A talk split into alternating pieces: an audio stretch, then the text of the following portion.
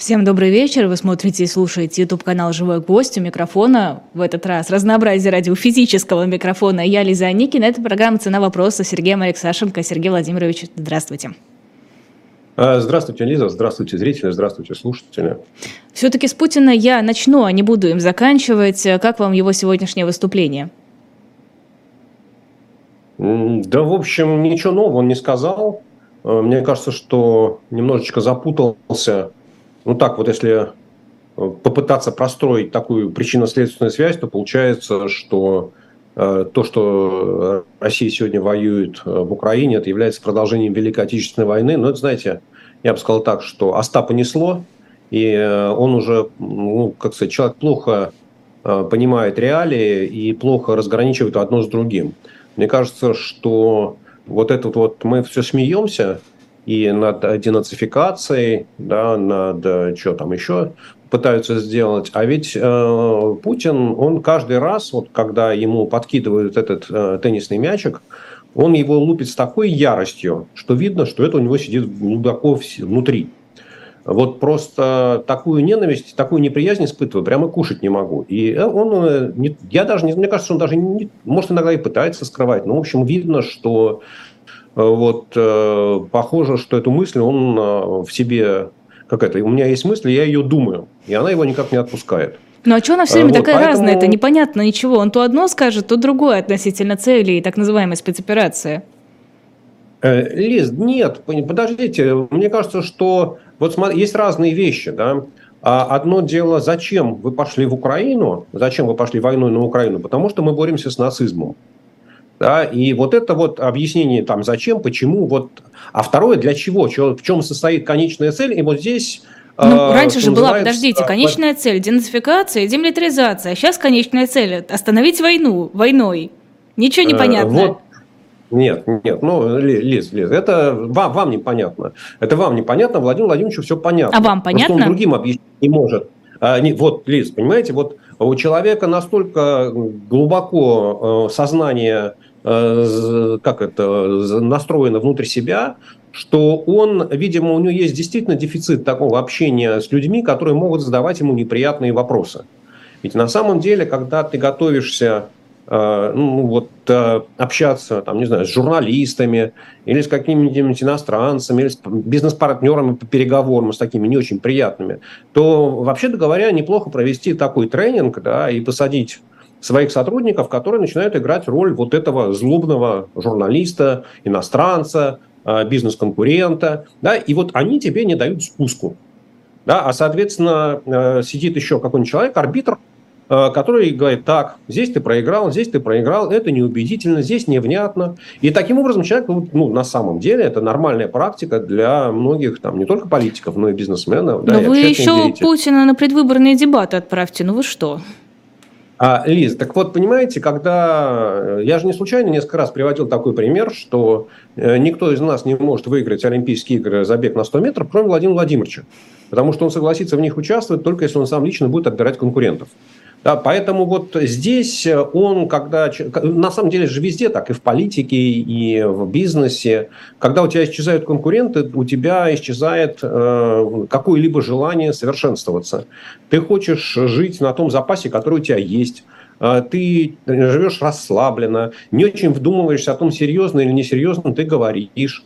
К тебе приходят журналисты, которые задают заранее подготовленные вопросы на этом на Обуховском заводе, ну просто я поражался вот таким литературным языком, а, так четко, внятно сформулированы вопросы. Даже на пресс-конференции Путина, которую он раньше проводил, журналисты так не говорили. Нет, подождите, я да, не понимаю, есть, что вот... вас удивляет. Вы считаете, что вот эти вот сотрудники не могут грамотно выражаться, не могут иметь высоких мыслей, идеалов и выражать это все словами нет, через нет, рот? Могут, могут, могут, но просто видно было, что с ними много работали. Да, я, я, я опять, это, это Ничему не означает, не что это плохо. Не, почему? Я верю, Лиз. Я и наоборот, наоборот, я говорю, что очень хорошо эти люди, я уж не знаю, неважно даже на самом деле, кто они, сотрудники ФСО или действительно работники завода, но они очень четко, очень внятно формулировали свои вопросы, очень хорошим, грамотным языком. Да, и, а Владимир Владимирович отвечал им мутно. Да, он э, пытался все их эмоциями как-то вы поверьте, что я хороший, что я за все хорошее против всего плохого. Да? Вот. И в, в этом отношении, э, мне кажется, что цели войны, э, ну, вообще говоря так, цель войны для Путина – это победа над Украиной, чтобы Зеленский приполз и сказал, что все, сдаюсь, делай со мной, что хочешь. Вот. вот, собственно говоря, цель войны, она состоит в этом для Путина. И она, э, да, все остальное это производное. Потому что если Зеленский сдастся, капитулирует, то здесь можно и денацификацию провести, иллюстрацию провести, расстрелять каждого второго депутата Верховной Рады, а можно каждого первого. Ну, в общем, можно делать все, что угодно, называя это денацификацией, демилитаризацией и прочее. Да, в принципе, когда Путин сегодня уничтожает экономика Украины, уничтожает ее энергетическую инфраструктуру. Но тоже можно говорить, что он занимается демилитаризацией, потому что тем самым он лишает заводы электричества, он лишает заводы тепла, он лишает заводы воды. Да, и вот это и есть подрыв такой мощи, военной мощи Украины, которая на самом деле последние 30 лет спала и видела, как бы так напасть на Россию из-за угла, и скопила такой немеренный арсенал оружия, что, вообще говоря, э, министр обороны Шойгу дрожал и боялся, и каждый день приходил к Путину с докладом, Владимир Владимирович, вот эти самые зловредные, они сейчас как выскочат, как выпрыгнут и пойдут от нас клочки по закоулочкам. Да? Вот э, на самом деле, вот на, Путин, вот мы просто придираемся к нему и говорим, что он путается, но он же не может сказать, что я хочу победы так, чтобы вот флаг над Рейхстагом, да, или флаг над зданием на Банковой. Ну, если не на Банковой, то хотя бы над зданием Верховной Рады ну или там, не знаю, еще где-то, ну, вот водрузить флаг победы. Вот его мечта о, войне, о победе. Ну и, соответственно, Конечно, когда он говорит, что он хочет закончить войну, ну, в общем, это и есть, да, там, так сказать, ну, войну начал, войну надо заканчивать, все правильно. Да, и потому что, э, ну, другое дело, что ему как сказать, ему пока в голову не приходит, что он может проиграть войну. Да, и что окончание войны может быть совсем другим, совсем не таким, как ему хочется и как ему кажется. Да, потому что царь Николай II тоже, в общем, считал, что русско-японская война это будет такая легкая прогулка.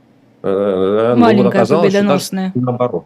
Да, да. Вот, поэтому я, мне как-то вот сегодняшнее выступление Путина, оно меня никак не зацепило и, честно говоря, не заинтриговало.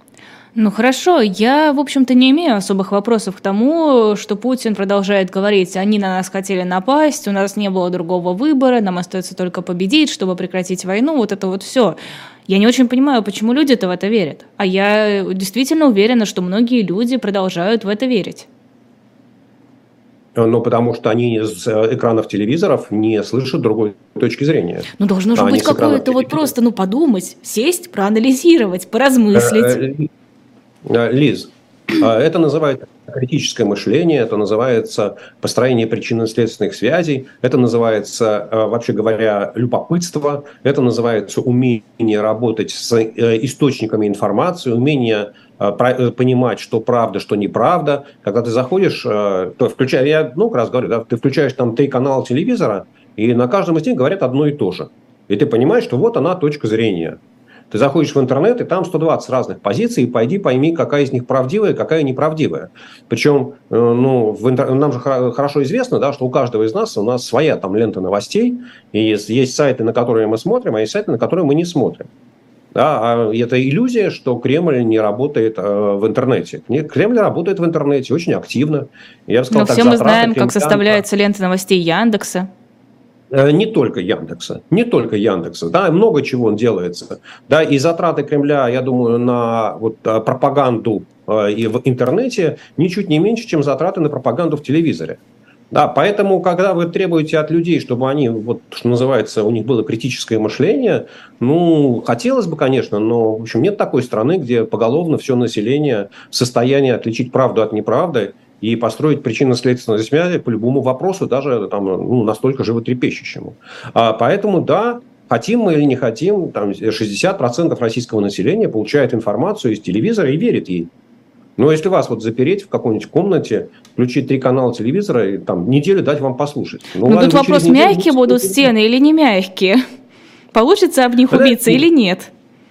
Нет, не получится. Нет, не получится. Будут мягкие стены, и, в общем, не будет никаких углов, острых предметов.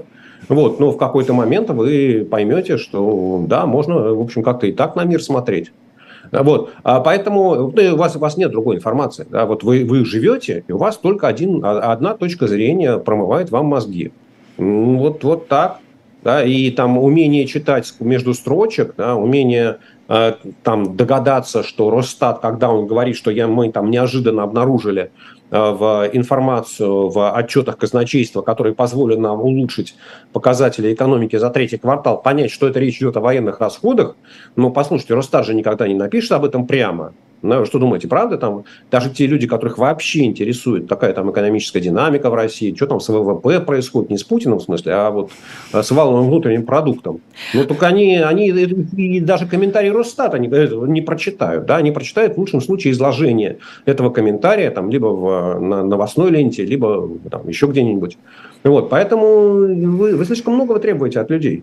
Понимаете, ведь на самом деле Э, вот критическое мышление, э, там можно заставить людей задумываться, размышлять, когда они слышат разные точки зрения. А когда они слышат из телевизора одну и ту же точку зрения, то заставить людей задуматься очень тяжело. На самом деле примерно то же самое было и в Советском Союзе. Да, в общем, сказать, что там в Советском Союзе все были диссидентами, все служили э, там, «Голос Америки», BBC, немецкую волну, да нет, конечно. Были, ну, этих людей было не очень много. И там разговор, да, многие, там, опять, не знаю, там, тысячи, десятки тысяч, может даже сотни, может быть даже миллионы слушали. Но в стране там с 280 миллионным населением это явно даже не 10% было. Вот, поэтому, когда вы говорите, что ну, люди верят, конечно, верят. Они верят тому, что слушают. Тем более, что им рассказывают о том, что страна прекрасная, страна великая, бьет нацистов, э, там, ищет подводные лодки в степях Украины, и условно, там, уверенно их уничтожает что хаймарсы, американские хваленые хаймарсы, мы их как орехи щелкаем, и уже пощелкали больше, чем э, Украина получила. Но они же не, не проверяют данные, сколько Америка получила, поставила хаймарсов, и сколько Генштаб их уже уничтожил на, в своих отчетах. Ну, это же никому в голову не приходит из тех людей, которые смотрят телевизор. Они даже не очень понимают, где можно найти информацию, хотя она абсолютно открытая, сколько хаймарсов Америка поставила в Украину. Более того, можно узнать, сколько он стоит. Ну да, это ведь гуглить надо или яндексить. Ладно, хорошо, оставим в покое людей, которые верят, оставим в покое то, что Путин сказал. Давайте перейдем к тому, что Путин не сказал. Накануне выступления многие западные аналитики, да и не только аналитики, в принципе, было какое-то ожидание в воздухе, что Путин скажет что-то серьезное.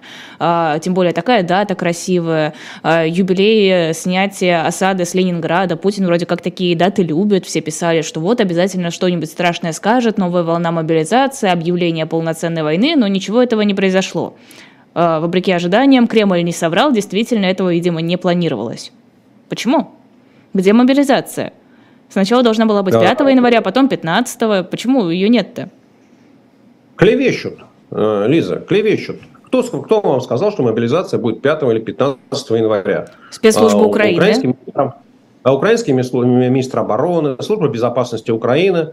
Нужно хорошо понимать, что э, украинские Э, представители власти, украинская власть, э, в общем, то же самое ведет информационную войну и пытается всем, э, всяческим образом там, заслать, так сказать, информацию, которая могла бы возбудить общественное мнение в России, заставить нервничать. Ну, собственно говоря, это и есть информационная война, и в этом отношении начальник генерального штаба российских вооруженных сил генерал Герасимов, он очень хорошо об этом знает, потому что, собственно говоря, он еще там в 2014-2013 году выпустил большую статью, э, где объяснял, что современная война, она во многом информационная и гибридная. Да, поэтому здесь нет ничего удивительного. Э, более того, я много раз говорил, что, на мой взгляд, России, вот российской армии, там, для, войн, для ведения войны в Украине не, не нужна мобилизация. Э, потому что э, вот, ну, сейчас как-то вот и Шойгу начал раз, рассказывать цифры, факты, да, и мы выясняем, что численность вооруженных сил России, решение об увеличении численности было принято еще в августе, там за месяц до объявления мобилизации. И, соответственно, у Министерства обороны был месяц для того, чтобы к ней подготовиться. И мы видели, как Министерство обороны подготовилось да, там списки не готовы, э, людей ловили на улицах, э, где, где жить мы, э, тем мы мобилизованы, непонятно, во что их одевать, непонятно, чем кормить, непонятно, не говоря уже о том, чем вооружать. Да, и в этом отношении вот э, сейчас провести еще одну такую же э, операцию, ну, там, хотя Путин и отдал приказ все оцифровать, э, и даже там поручил правительству, Мишустину, который у нас знатный такой цифровизатор, ну, в хорошем смысле, правда, да, разбирается в этих информационных технологиях. Вот, но понятно, что там за 3-4 месяца никаких существенных сдвигов ну, невозможно оцифровать все, все, все, все базы данных, да, все вот эти бумажные дела, которые есть в российских военкоматах, их оцифровать за три месяца невозможно. Вот. Соответственно, а дальше возникает вопрос, ну хорошо, вот э, сейчас э, пример, примерно половина, может быть, чуть больше даже тех мобилизованных, которых набрали в сентябре, в октябре, они, вообще говоря, не находятся на линии фронта. Да, они там находятся в каких-то лагерях, на каких-то базах, а проходят переобучение, военную подготовку и так далее, и так далее. И вот из, ну, ну так, грубо говоря, из стада их пытаются превратить в некое подобие воинских частей. Да, чтобы ну, хотя бы они понимали, как устроена современная война, э, э, что, что они, да, какие у них перед ними могут ставить задачи, как они должны реагировать, как получать информацию, как общаться между собой. Ну, вот, да, и ну, даже если поверить э, украинскому э, генштабу э, и посчитать, что Россия теряет, не знаю, там 10 тысяч солдат, э, 10 тысяч военнослужащих в месяц, да, или хотите 15 тысяч военнослужащих в месяц, вот любую цифру назовите, да, вот, э, то получается, что там, не знаю, там за октябрь, ноябрь, декабрь, за три месяца, ну, Россия, российская армия могла потерять от 30 до 50 тысяч. Но это вот с таким, э, я не говорю там об убитых, да, убитые, раненые, общем, небоеспособные. Но все равно, то есть призвали 318 тысяч, половину 150 на, отправили на линию фронта, вот из них, там, не знаю, 20-30 э, процентов небоеспособных, но еще 70 от половины, они еще там. Да? То есть, в принципе, никакой особой потребности в живой силе у э, российской армии на сегодня нет. Но вот поэтому мне кажется, что вот такая вот э, массированная мобилизация не нужна. Но сказав все это, да, я опять должен э, вернуться к выступлению министра обороны Шойгу. Вчера, по-моему, там рассказывал о том, что, как сказать, немножко приоткрывал карты над решением Путина об увеличении численности армии, а, и стало понятно, что вот это вот увеличение там, на, на сколько у них получается, там, на, с одного миллиона до полутора, там у сейчас миллион э, двадцать, что ли, ну, короче, почти на полмиллиона военнослужащих, на, на 400 с лишним тысяч, оно, оно должно пройти за три года. Да, что вот эта задача на, на 2023, 2024, 2025 года. А, и э, там мысль э, там, маршала Шойгу состоит в том, что это все должны быть контрактники. То есть, э, судя по всему, речь не идет о том, что в России будут больше призывать, да, что вот там расширение или смещение призывного возраста не означает, что будут призывать там не 140, а там 160 или 180 тысяч, и вот это там 20, 30, 40 тысяч будут отправлять на фронт. А генерал Шойгу, маршал Шойгу, извините, пожалуйста, Сергей Кушугетович, вот и маршал, я это хорошо знаю, э, вот, не хотел, оговорка, оговорка. Вот, соответственно, их будут набирать э, как контрактников. Ну и дальше понятно, что этот вопрос будет идти плавно. Вы получаете не знаю, там, сколько я, я насчитал, там 360 тысяч, по-моему, должны, должны, в Телеграме написал об этом, да, и, вот, что 360 тысяч нужно 363. за набрать. Ну вот, да, 120 тысяч в год, соответственно, по 10 тысяч в месяц. И вот я так думаю, что сегодня перед там, российскими военкоматами, российскими военкомами и прочими всякими деятелями поставлена задача потихонечку по 10 тысяч в месяц набирать уговаривать людей подписывать контракт. Причем это могут быть а, военкомы, это могут быть командиры частей, да, которые э, что называется, разговаривают с солдатами, у которых, э, с призывниками, у которых истекает там, год призывной службы, их уговаривают подписать контракт, и вот таким образом из них будут добирать там 10 тысяч в месяц. И вот эта вот такая плавная, ползучая мобилизация, она вполне даже обеспечит э, достижение той цели, которую Шойгу себе поставил. Полтора миллиона человек под ружьем. Да, и не надо никакой мобилизации, и не услышим мы никакого указа ни об новой волне мобилизации, ни о частичной мобилизации. То есть, думаете, ее не будет? Будет чисто вот это вот контрактное пополнение?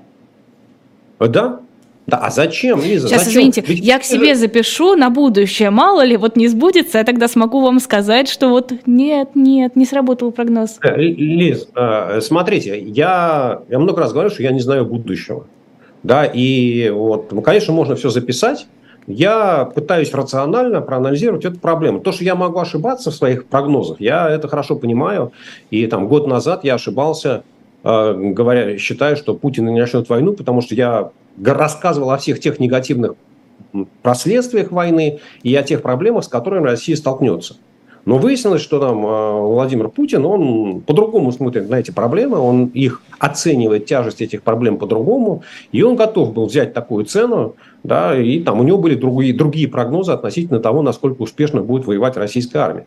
Поэтому я рассказываю рационально. Вот если бы я был на месте маршала Шойгу, слава богу, я там никогда не буду, и маршалом меня там выше старшего лейтенанта не подняли, поэтому я, так сказать, академиев не кончал военных, поэтому маршалом мне быть не суждено. А, вот, ну, не знаю, хорошо это или плохо, но, в общем, как судьба такая. А, вот, поэтому, если бы я принимал решение, то, в принципе, вот эти вот там 10 тысяч в месяц, так плавно, не спеша, и это вполне реалистическая задача. Не надо будоражить никакое общественное мнение, у вас не будет никакой новой волны иммиграции, ник, ник, такие журналисты не будут говорить, а вот опять там 100 тысяч уехали, опять вот там а, айтишники уехали, там цены на самолеты в Турции, в Казахстан подскочили в 4 раза. Ничего не будет. Вот никто это, как есть отряд не заметил потери бойца, а здесь, э, так сказать, никто не заметит потери работника. Да? Забрали потихонечку, раз, один исчез, другой исчез, третий исчез. И вот так ни шатка, ни валка будет решаться эта задача. Э, по-моему, это вот вполне даже такое рациональное, разумное решение, да, если можно вообще говорить о какой-либо рациональности увеличения военных расходов в России, которая, в общем, так находится в непростом экономическом положении. Хорошо, у меня есть контраргумент, не мой. У меня час назад был эфир с Николаем Петровым, политологом, и он говорил о том, что сейчас Россия, ну, вернее, вооруженные силы России остро нуждаются в человеческом ресурсе, потому что нужно как-то переломить ход э, военных действий, потому что пока чего-то не получается, единственный ресурс, который способен эту ситуацию исправить, это как раз люди. И понадобятся вот эти вот 150 тысяч мобилизованных, которые пока непонятно где, и понадобятся, естественно, еще новые люди. А, то, что на поле боя нужны солдаты, это правда.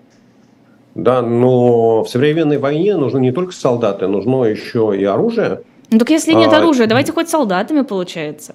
А, а, а чем они воевать-то будут, Лиз? А дальше современная война, это же не война, там Крымская война там, 160-летней давности, дальше 165 лет давности, да, когда вот встали цепью и пошли в атаку и в штыковую, и там с расстояния там, 30 метров можно друг к другу попасть. И то выяснилось, что у англичан ружья, ружья нарезные, да, и англичане ружья кирпичом не чистят. А, вот, а у России косвольные.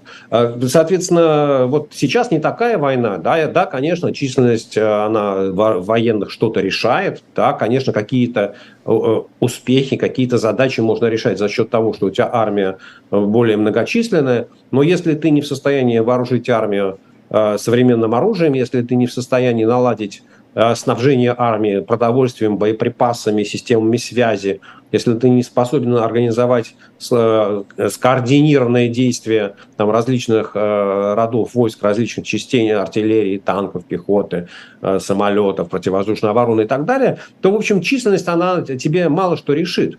В общем, даже и Э, во Вторую мировую войну, в общем, э, там тактика была другая, но мы видели, что основные э, военные успехи, такие крупные военные операции, они были успешными, когда применялись вот эти танковые прорывы, да, что называется, клиниями. Там была вот такая тактика войны. Да, там многие до сих пор считают, что вот там и сегодня там в степях Украины тоже нужно воевать танковыми клиньями. Но вот там попытка российской армии сделать это в феврале-марте показала, что сегодня противотанковая защита, да, средства защиты, они гораздо более эффективны, чем средства нападения. И, и не получилось. А вот просто идти в штыковую, ну да, можно идти в штыковую, ходить в штыковую полгода, штурмовать Бахмут, а потом, а, поняв, что Бахмут взять нельзя, взять Солидар на всякий случай. Да, ну, так сказать, не доставайся же ты никому, что называется, за неимениями Гербовой пишем на простой. Но это никоим образом не меняет э, картину войны.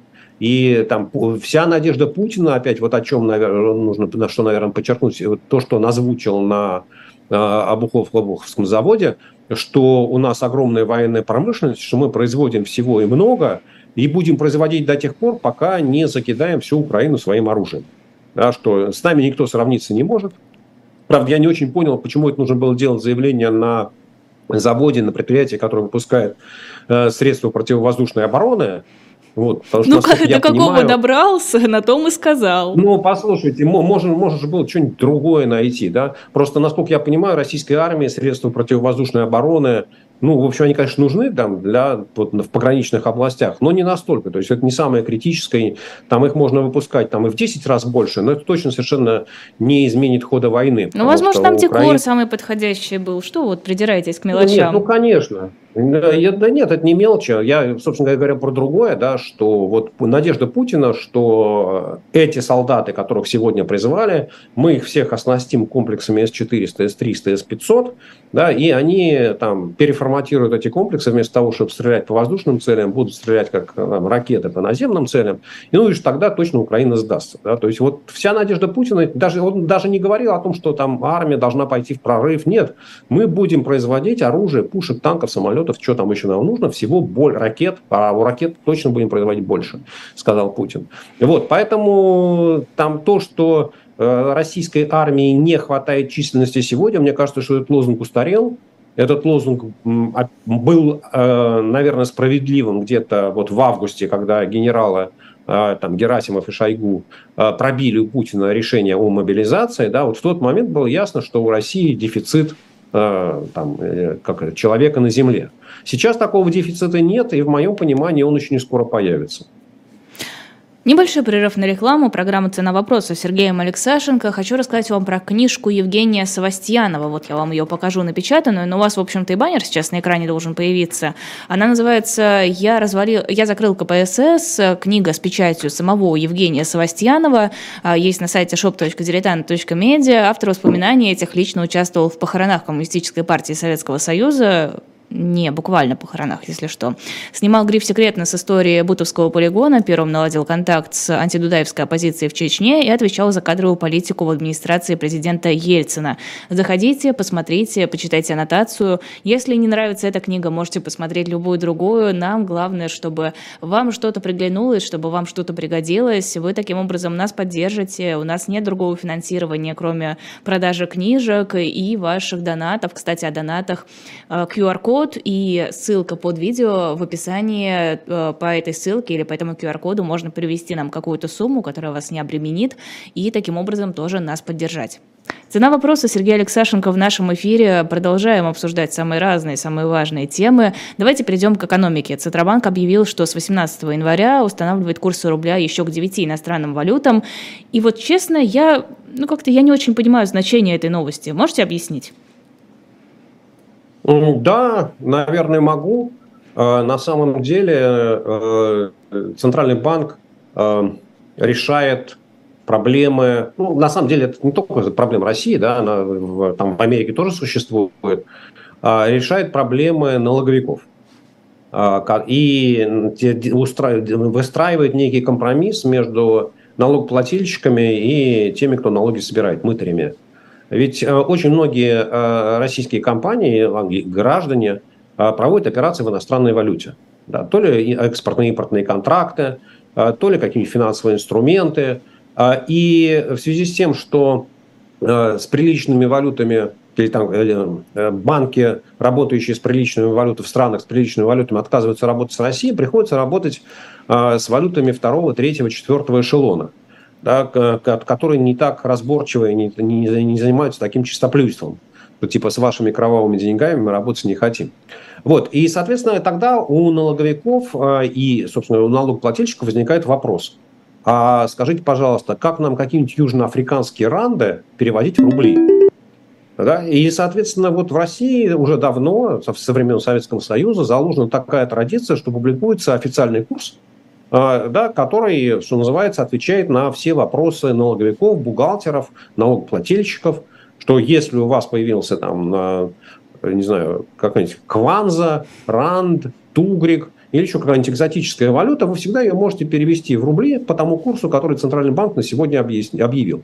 При этом есть валюты, где Центральный банк устанавливает курсы э, ежедневно. Но опять, к сожалению, большому сожалению для российских властей, это, как правило, валюты недружественных стран.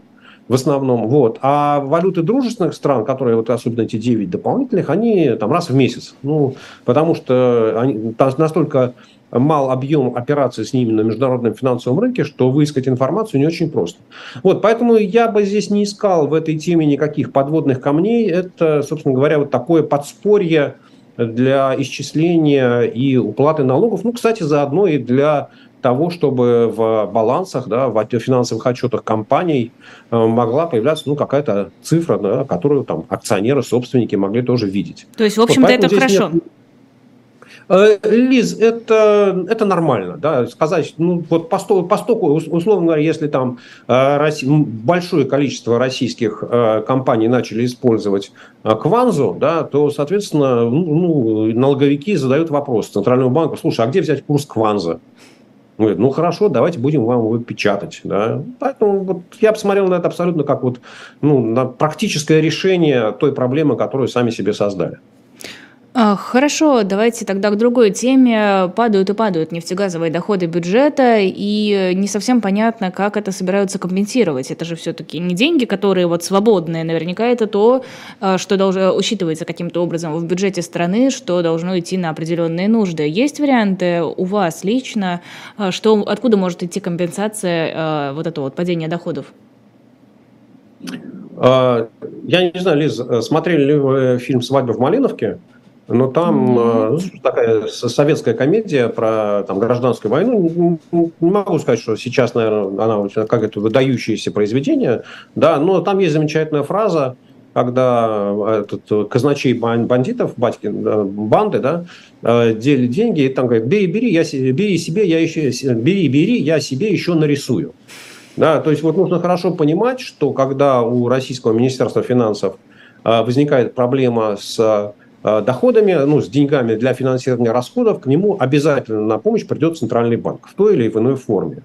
А пока то, что мы видим, и буквально сегодня э, Минфин сообщил э, о том, что за последние там, два с половиной месяца, там, половина октября, ноябрь, декабрь, из Фонда национального благосостояния, из кубышки Минфиновской было потрачено аж 3 триллиона рублей. В общем, до этого как-то мы видели все постановления премьера Мишустина, что возьмем один, а в результате выяснилось, что взяли три. И в этом отношении кубышка резко поскуднела, и в ней осталось на начало этого года, на 1 января, там 6 с небольшим триллионов рублей. В общем, что на самом деле очень даже немного, а, потому что бюджет, дефицит этого года вот, запланирован там в сумме почти 3 триллиона рублей, и все это должно профинансироваться из Фонда национального благосостояния. То есть, вообще говоря, кубышка, что называется, приближается к своему завершению, может приблизиться. Вот почему я э, сказал про Центральный банк, казалось бы, да, это же э, в конце концов кубышка Минфина, мои деньги хочу взял, хочу, это, положил обратно в тумбочку. А дело в том, что Минфин хранит средства Фонда национального благосостояния, свою кубышку в иностранных валютах или в золоте и держит все это дело на счетах Центрального банка. То есть когда-то Минфин собрал налоги, передал деньги в Центральный банк и сказал, купи мне доллары, евро, юани, японские иены, золото, английские фунты, ну и так далее. Вот. А сегодня, когда Минфину понадобились деньги, он говорит, так, Центральный банк, купи у меня евро, купи у меня иены, купи у меня еще там чего-нибудь и дай мне там 2,5 триллиона рублей. Да, и вот для того, чтобы дать Минфину эти 2,5 триллиона рублей, Центральный банк должен провести то, что называется эмиссией. Да, то есть он просто эти деньги должен создать то есть, ну, там в простонародье напечатать. Угу. Да, соответственно, вот э, и нужно хорошо понимать, что когда Минфин забирает деньги из Фонда национального благосостояния, то Центральный банк каждый раз печатает эти деньги. То есть он создает новые деньги и вбрасывает в их экономику. Вот. А, но, соответственно, резонный вопрос, а что будет, если деньги в кубышке закончатся быстрее, чем мы думаем? Ну, например, там дефицит бюджета будет больше, а, или средства кубышки потратятся на какие-то другие проекты, которые, вообще говоря, в бюджете не записаны, потому что э, ну, у нас же как э, президенту можно все, даже сидеть в своем кресле там 5-6 или там еще больше сроков.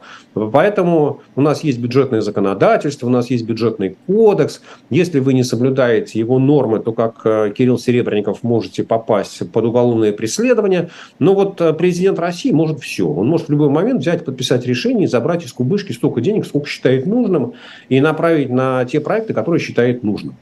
И, соответственно, вот э, помимо того, что есть бюджет, утвержденный Государственной Думой, время от времени там, президент дает команду правительству, а ну-ка потратьте деньги туда-то. Вот, например, купите облигации российских железных дорог или купите облигации Росавтодора, или купите акции Газпромбанка, или купите акции ВТБ, которая там в январе сейчас, по-моему, должна вот-вот пройти эмиссия. Да? И таким образом вот из кубышки тратятся деньги, помимо того, что там, они тратятся на просто так отдать Минфину на финансирование расходов.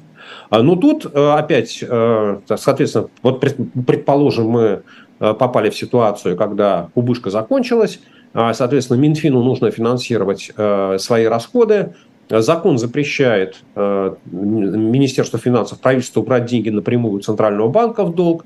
И тогда Центральный банк собирает государственные банки, а их у нас много, они контролируют 80% российских, российской банковской системы, и говорит, значит так, у кого из вас есть государственные ценные бумаги, ОФЗ, облигации федерального займа? Они говорят, все, у нас есть.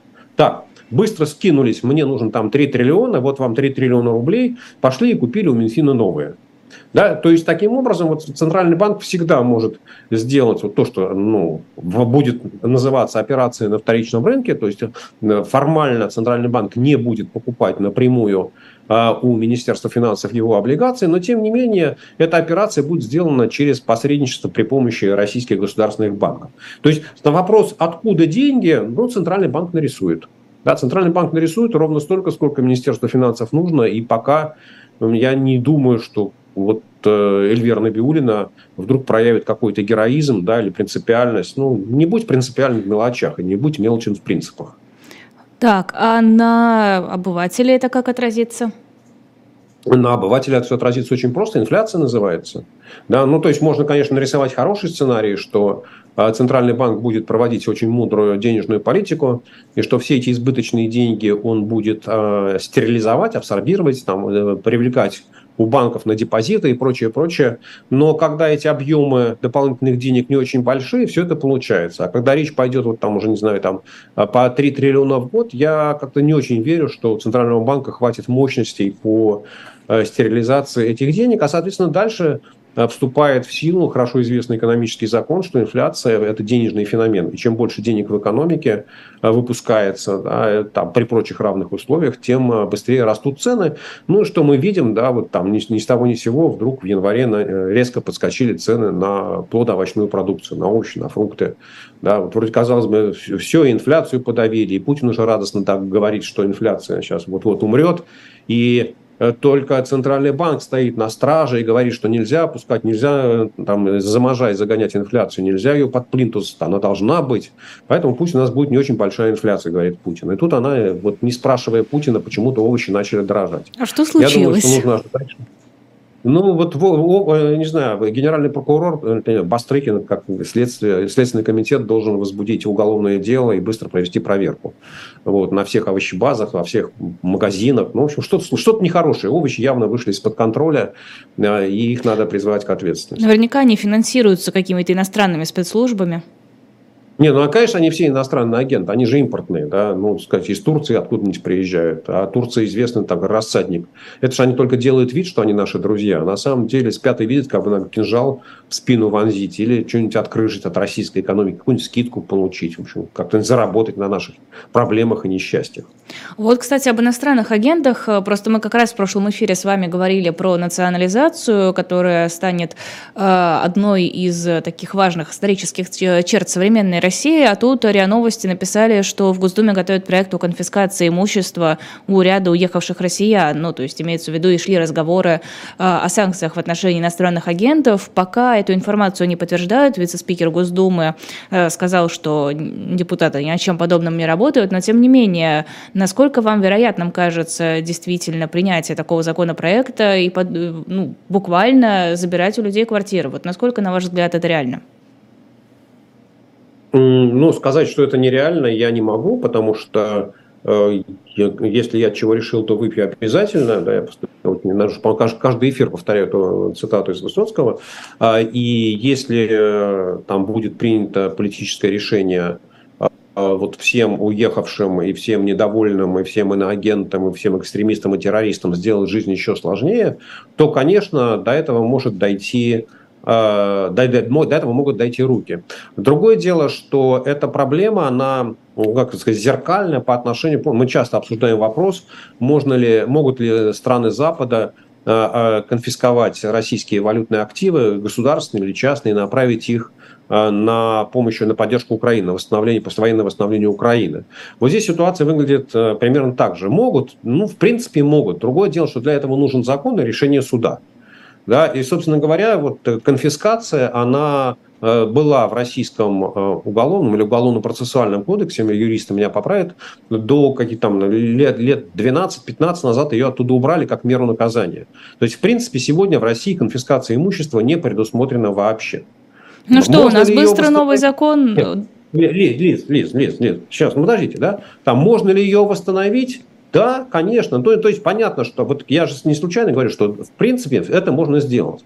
Но другое дело, дальше возникает вопрос, а вот э, как Э, конфискация, так же как и объявление иностранными агентами, оно не может быть поголовным. Вот, ну, нельзя сказать, там, все, кто получил хотя бы копейку от иностранцев, да, или все, кто попал под иностранное влияние, а это иностранное влияние, посмотрел американский фильм у себя дома, да, э, там, не знаю, э, пиратский поскачал, вот ты уже иностранный агент. А там потом на кухне поговорил э, про военную операцию, пусть даже и поддержал Путина, но, в принципе, ты обсуждаешь политическую жизнь. Вот, соответственно, так же, как решение об иностранном агентстве или экстремизме, терроризме, э, решение о конфискации должно быть единичное, конкретное решение суда по отношению к конкретно взятому человеку. А дальше нужно, соответственно, мало того, что нужно выставить конфискацию как меру уголовного наказания, нужно еще придумать состав преступления. Да? А дальше, если вы человека объявили иностранным агентом три года назад – и он из России уехал. Ну, вот придумать состав преступления, ну, опять, я не говорю, что это невозможно, да, но это получается такая очень сложная, сложная задача. И, честно говоря, там, знаете, как э, визгу много, шерсти мало. Да, когда э, пытаешься свинью постричь, то обычно получаешь такой результат. Поэтому, и чтобы испортить жизнь кому-то конкретно, да, это можно сделать, но, в принципе, для этого не нужно менять закон любому человеку, в том числе и там, уехавшему из России, остающемуся в России можно жизнь усложнить э, ну, да, в огромной степени. Да, и для этого совершенно не обязательно менять закон, потому что суровость законов российских э, искупляется необязательностью их исполнения, так же, как, в общем, как говорил Иосиф Виссарионович Сталин, был бы человек, а статья найдется. Поэтому как закошмарить там, любого человека в России, любого гражданина России, даже не, не, не гражданина России, хлебом не корми, у нас таких желающих очень много. А, хорошо, еще одна новость тоже околоэкономическая уже, я бы сказала. Евросоюз намерен ввести десятый пакет санкций против э, России. Об этом Урсула фон дер Ляйен э, сказала на днях. А, по ее словам, этот новый список нацелен на закрытие каких-то лазеек. Вот я не очень понимаю, что имеется в виду под лазейками в предыдущих пакетах санкций. Лиза, когда опубликуют этот список, мы узнаем, да, может быть, речь идет о том, что Евросоюз намерен, э, как это, ну, например, э, не просто ограничить поставки э, в Россию какой-нибудь там технологической продукции, но и ограничить поставки в Россию продукт, технологической продукции, которая произведена с использованием европейского оборудования или европейских патентов.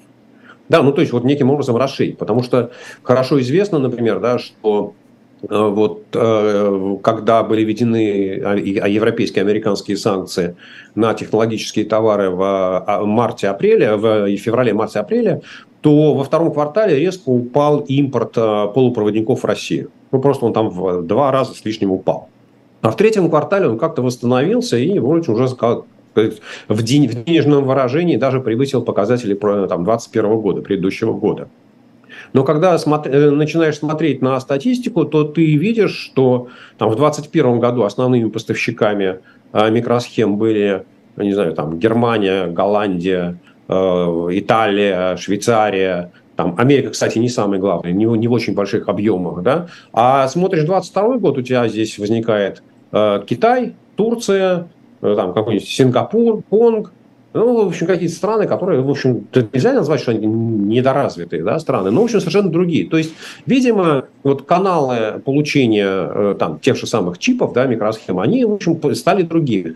Поэтому, может быть, речь идет об этом, и ну, пока никаких особых подробностей про этот десятый пакет нет, но я бы повару иному велел на стенке зарубить, там попусту не надо тратить слово, где нужно власть употребить. Вот мне кажется, все-таки европейские власти, европейские политики, американские политики, они должны серьезно задуматься о том, что если задача, если они ставят перед собой цель прекращения войны, то единственная возможность это сделать, это увеличить поставки оружия в Украину да, никакими экономическими санкциями, тем более там десятым пакетом, тем более который закрывает какие-то лазейки, принципиально ничего изменить невозможно. Да, может быть что-то там, может, если кто-то кое-где у нас порой, ну и так далее. Да? Вот, поэтому я не очень хорошо понимаю цели этого. Вот знаете, как закрытие лазеек – это вещь хорошая, но для этого совершенно не обязательно э, принимать э, то, что громко называется десятый пакет санкций. Можно и 110 принять, но если это ничего не меняет, то нужно ли это делать? Тогда не совсем понятно действительно, зачем они это делают. Ради каких-то политических целей, ради э, позиционирования, ради донесения каких-то мыслей Кремлю? Ну, э, безусловно, что есть э, там, в любом решении о принятии санкций, есть ну, как сказать, дипломатическая составляющая, да, это посылка некого сигнала Москве. Вот. Но мне кажется, что главной э, причиной вот там 10 или там, 25 пакета санкций является то, что тем самым европейские политики сами э, отвечают на незаданный вопрос, а что вы делаете для того, чтобы остановить войну?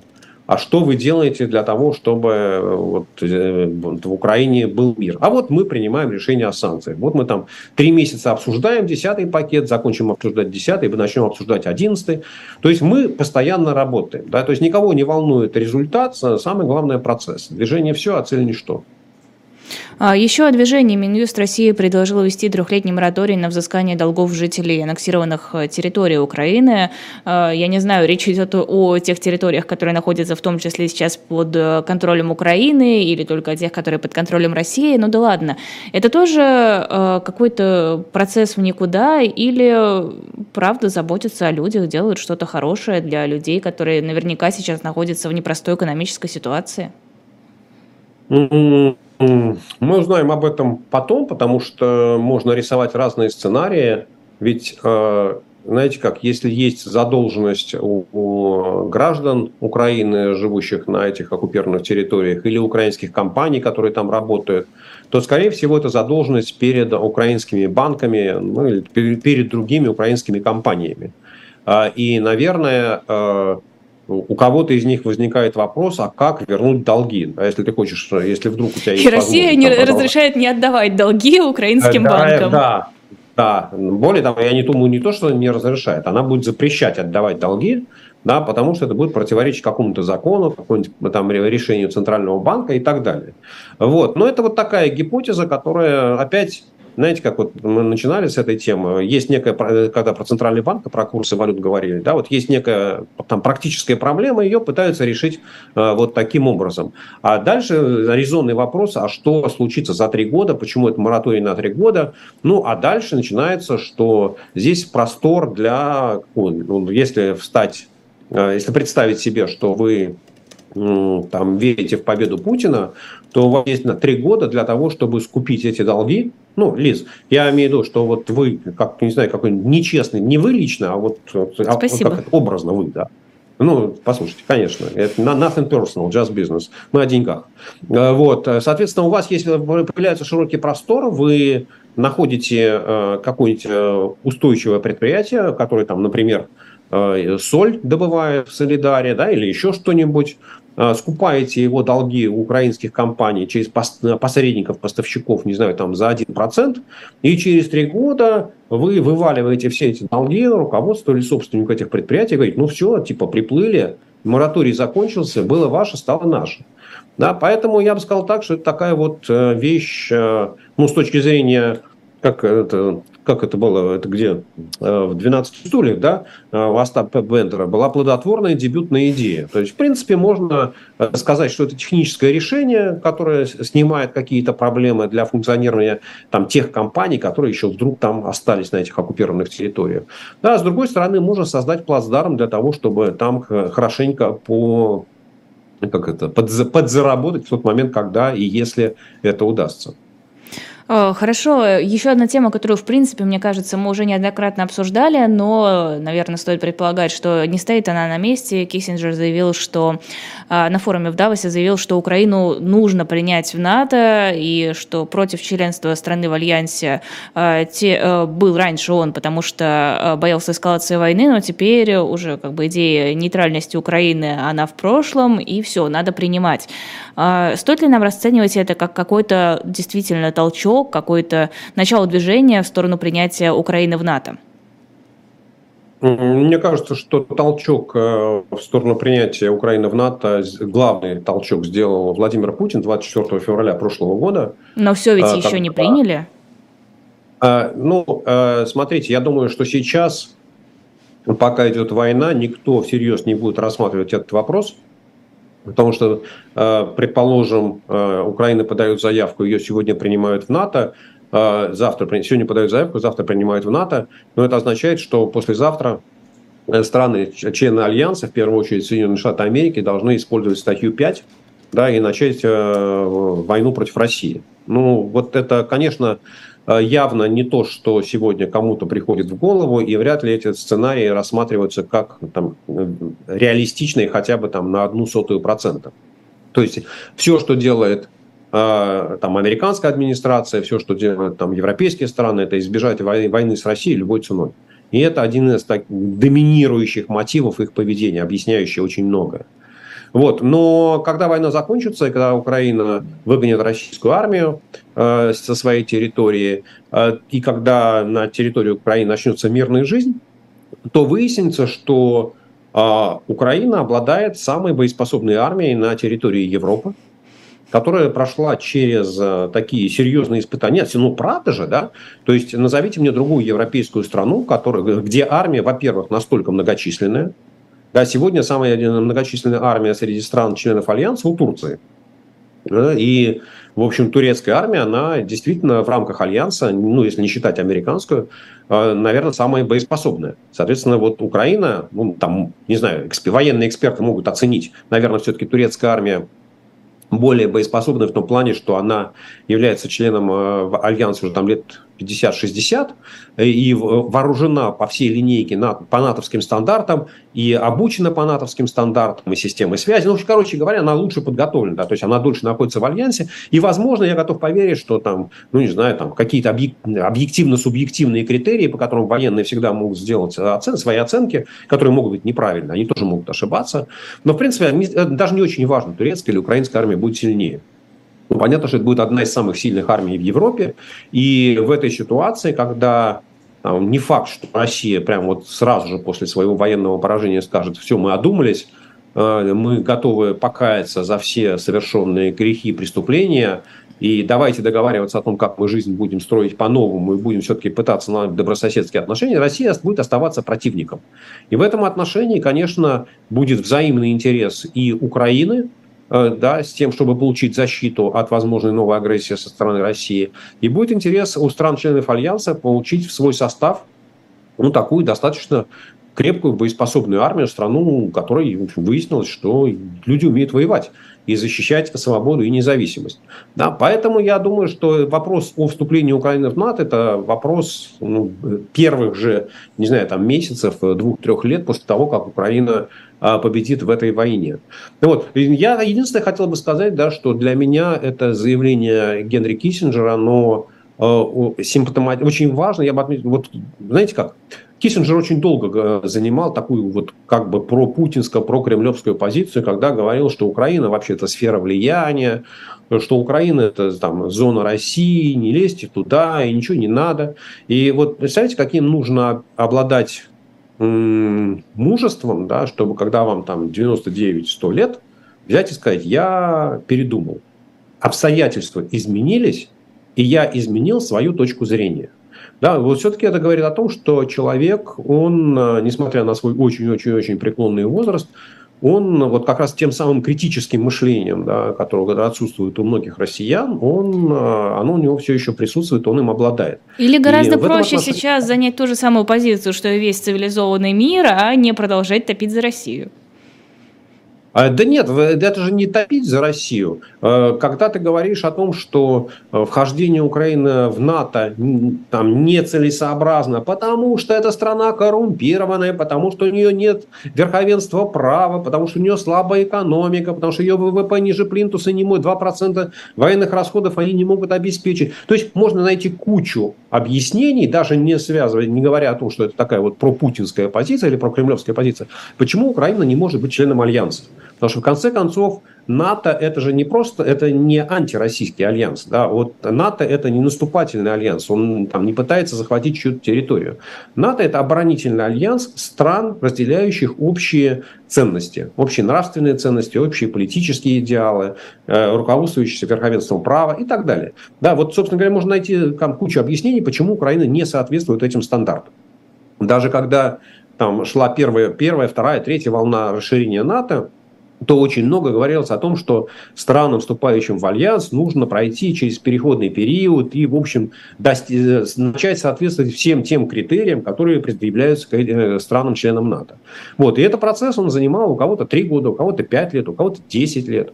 Да? Поэтому мне кажется, что как раз заявление Киссинджера – это вот такое личное политическое мужество. А? Когда, да, ситуация изменилась, и да, мы должны по-новому смотреть на мир. Мир изменился. Спасибо огромное. Сергей Владимирович Алексашенко был в эфире в программе «Цена вопроса». Эфир провела я, Лиза Никина. До новых встреч. Всего доброго. До свидания, Лиза. Спасибо большое всем зрителям и слушателям.